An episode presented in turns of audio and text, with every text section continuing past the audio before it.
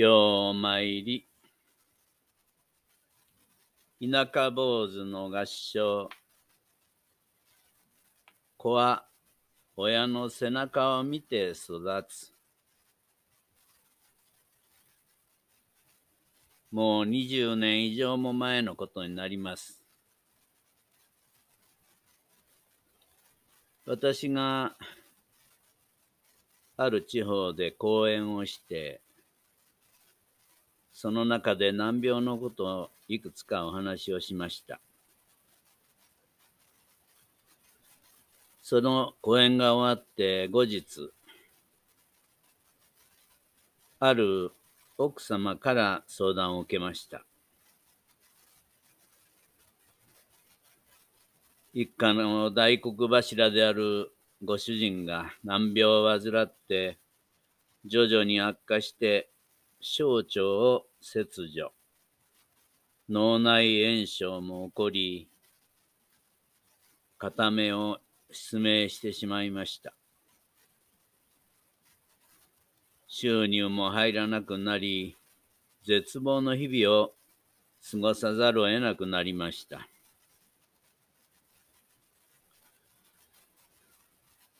私の講演を聞いていただいていた奥様からその相談を受け、私が訪問した時には、難病の会の人なんかに会いたくない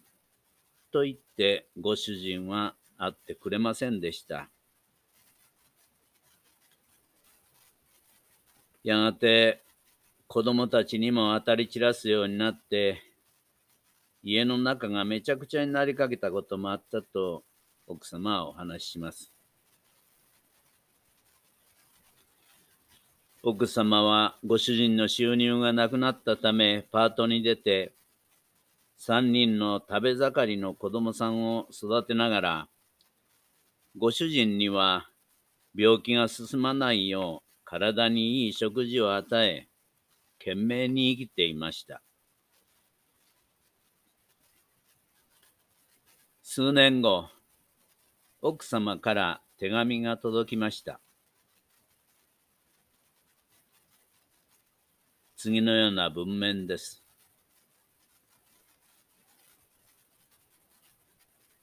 長男は家の経済的なことを考えて、手に職をつけると、公立専門学校に入学しました。長女は私たちの姿を見ていたのか、病気の人たちに役に立ちたいと看護学校に通っています。一番下の子はスポーツにと子供たちは毎日のように笑顔をくれます。と書かれていました。お父さんが難病、お母さんは必死で働いている。そういう姿が、なんと素晴らしい子育てになってるんだろうと感動したことを覚えています。私たちは、好むと好まざるにかかわらず、現実を受け入れながら生きていかなければなりません。たとえそれが茨の道であっても、また、きれいな花の道であってもです。でも、